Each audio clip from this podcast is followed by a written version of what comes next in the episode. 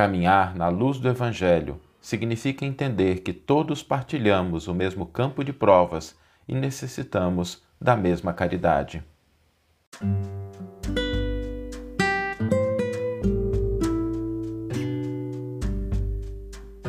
Você está ouvindo o podcast O Evangelho por Emmanuel, um podcast dedicado à interpretação e ao estudo da Boa Nova de Jesus através da contribuição do benfeitor Emmanuel.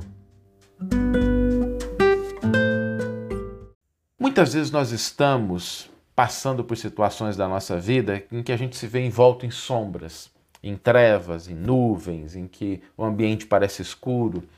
E não é sem propósito que o Evangelho nos convidou a brilhar a nossa luz. Porque não há nada mais importante do que a gente ser capaz de acender uma luz interna. Quando nós acendemos uma luz interna, as sombras em volta, elas se dissipam, porque a gente carrega a nossa lanterninha e a gente consegue iluminar os caminhos da vida. Muitas vezes essas sombras, elas têm origem nas dissensões, nos desentendimentos, na discórdia, na incompatibilidade de ideias, nas interpretações equivocadas, nos ressentimentos. Todas essas são sombras que afetam as nossas relações, que afetam a nossa comunicação, que afetam o nosso entendimento com o nosso próximo. E hoje a gente gostaria de se deter um pouquinho nessas situações. Quando a gente se vê envolto nessas sombras de desentendimento, de discórdia, de rancor, de ressentimento, o que acontece de pior é que nós gastamos tempo, energia e esforço. Quando a gente julga a atitude do outro, quando a gente prejulga e quando a gente começa a desenvolver essa, esse hábito de julgar, de se irritar, isso vai se tornando um local comum na nossa vida, nós vamos gastando tempo, gastando as nossas energias e a gente vai se afastando daquilo que nos compete fazer e a gente acaba adentrando as sombras que estão nos envolvendo. Ao invés da gente acender a nossa luz, a gente se deixa ser tomado pelas sombras. Por isso é importante que a gente acenda a luz. Agora, como é que a gente faz isso? Assim, de uma maneira sem ingenuidade, né? Porque a frase é bonita, mas ela precisa ter concretude na nossa vida. Como é que a gente faz para acender a nossa luz? Se a gente começar caminhando na luz do Evangelho, já está de bom tamanho, porque ali a gente vai fortalecendo o nosso íntimo, a gente vai despertando os valores, as virtudes, o entendimento, a forma de analisar que o Evangelho nos convida, até que chegue o dia em que a gente internalize isso de uma maneira definitiva e isso passe a fazer parte da nossa natureza. Aliás, esse é o grande desafio quando nós colocamos aqui os desafios diários de vivência do Evangelho, é para que a gente vá internalizando esses ensinos até que eles se tornem parte daquilo que nós somos. Não é simplesmente um entendimento teórico, mas uma transformação íntima, uma renovação íntima que faz com que o nosso interior, a nossa mente, a nossa forma de ver, de interagir, ela se ajuste ao padrão do Evangelho.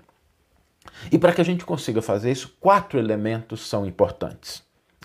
O primeiro elemento, para que a gente possa aumentar a nossa luz, para que a gente possa desenvolver a nossa luz. O primeiro elemento é a gente entender que todos nós partilhamos o mesmo campo de provas, necessidades e esperanças quando nós estamos na Terra. Esse é o ponto de partida. Esse é o entendimento básico.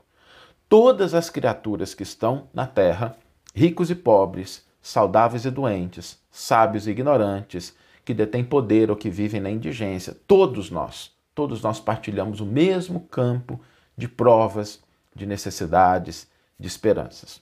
E é um campo de provas temporário. Nós estamos aqui por algum tempo. Nós ninguém vive eternamente quando está encarnado. Nós somos espíritos imortais. Mas a nossa experiência material, ela é um campo de prova com data para começar, com data para terminar, e quando a gente passar por esse campo de provas, de aperfeiçoamento, nós vamos angariar somente os valores do espírito. Esse entendimento ele é fundamental para que a gente desenvolva um sentimento de igualdade e de conexão com todas as pessoas. Porque isso é algo que é comum a todos nós. Ninguém, ninguém, por mais poderoso, por mais recursos que possua, ou por mais sofredor que seja, está isento dessa realidade que nos cerca. Todos nós, seres humanos, compartilhamos do mesmo campo de provas. Esse é o primeiro entendimento.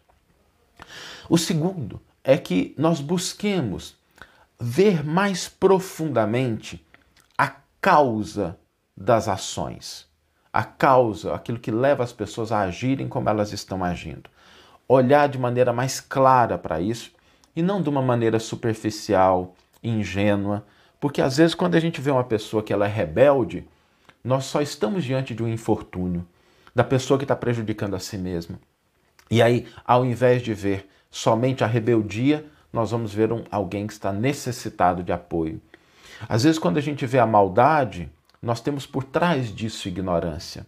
Então, o segundo aspecto, o segundo elemento fundamental para a gente fazer luz em nossos caminhos é a gente olhar mais claramente para a causa, a origem, o pano de fundo de determinados comportamentos.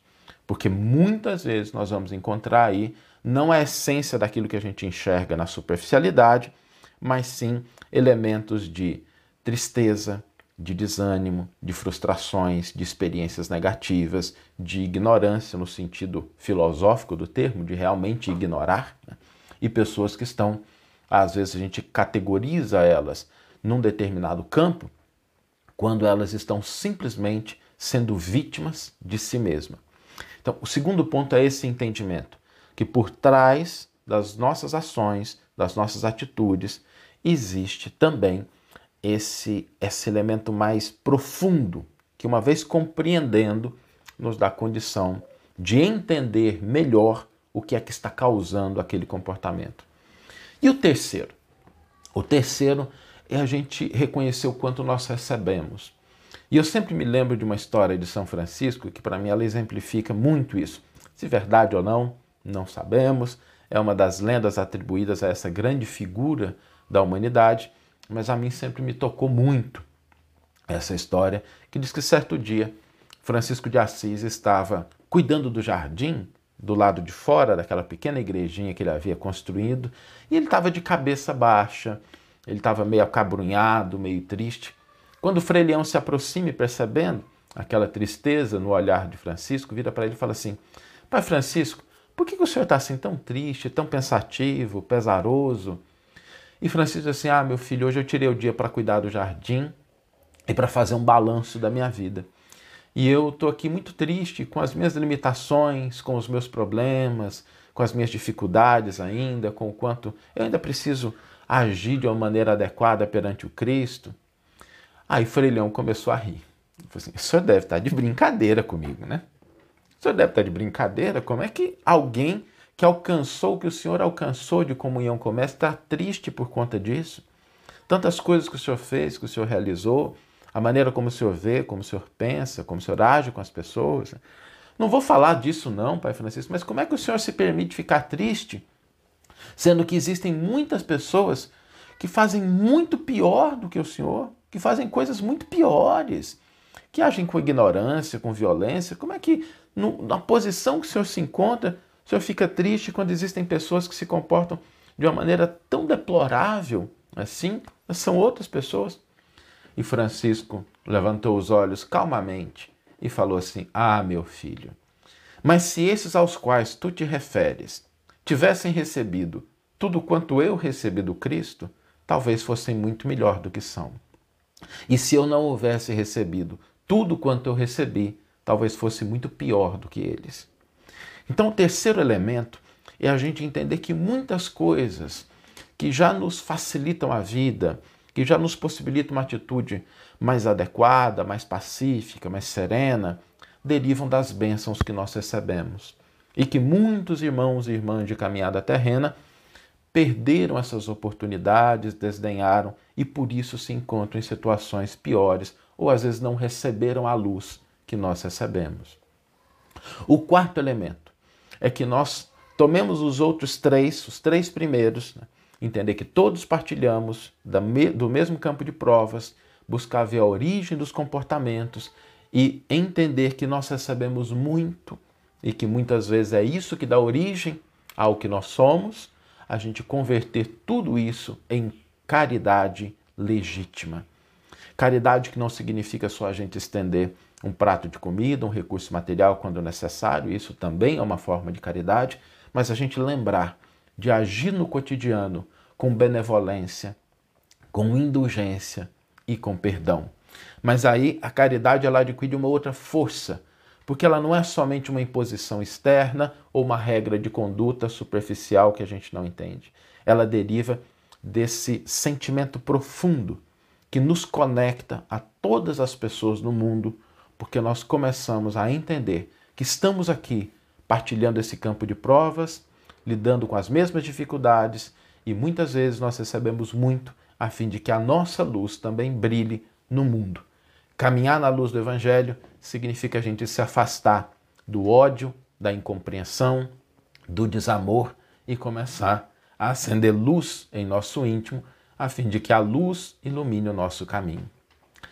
Vamos ler agora a íntegra do versículo e do comentário que inspiraram a nossa reflexão de hoje. Mas se caminhamos na luz, como ele está na luz, estamos em comunhão uns com os outros. Esse versículo é da primeira epístola de João, primeira carta de João, capítulo 1, versículo 7. E Emmanuel intitula o seu comentário Se andarmos na luz. Tanta vez dissensões e incompreensões nos separam, resoluções da vida particular, incompatibilidades, interpretações discordantes, ressentimentos. E com isso, consideráveis perdas de tempo e trabalho nos arruinam as tarefas e perturbam a vida. Retiramo-nos do campo de serviço, prejulgando erroneamente pessoas e fatos, complicando os problemas que nos dizem respeito e desertamos da obra a realizar. Contudo, não nos sobrevirão semelhantes desastres se andarmos na luz, porque na claridade radiante do Mestre compreenderemos que todos partilhamos as mesmas esperanças e as mesmas necessidades. Se nos movimentarmos ao sol do Evangelho, saberemos identificar o infortúnio onde cremos encontrar simplesmente rebeldia e desespero, e a chaga da ignorância onde supomos existir apenas maldade e crime. Perceberemos que o erro de muitos se deve à circunstância de não haverem colhido as oportunidades que nos felicitam a existência, e reconheceremos que, situados nas provas que motivaram a dor de nossos irmãos caídos em delinquência, talvez não tivéssemos escapado à dominação da sombra. É que a luz do Senhor nos fará sentir o entendimento real. Não bastará, no entanto, que ela fulgure tão somente em nossa razão e pontos de vista. É necessário andarmos nela, assimilando-lhe os sagrados princípios, para que assinalemos em nós a presença da verdadeira caridade, a alavanca divina que, por agora, é a única força capaz de sustentar-nos em abençoada comunhão uns com os outros. Que você tenha uma excelente manhã, uma excelente tarde ou uma excelente noite e que possamos nos encontrar no próximo episódio. Um grande abraço e até lá!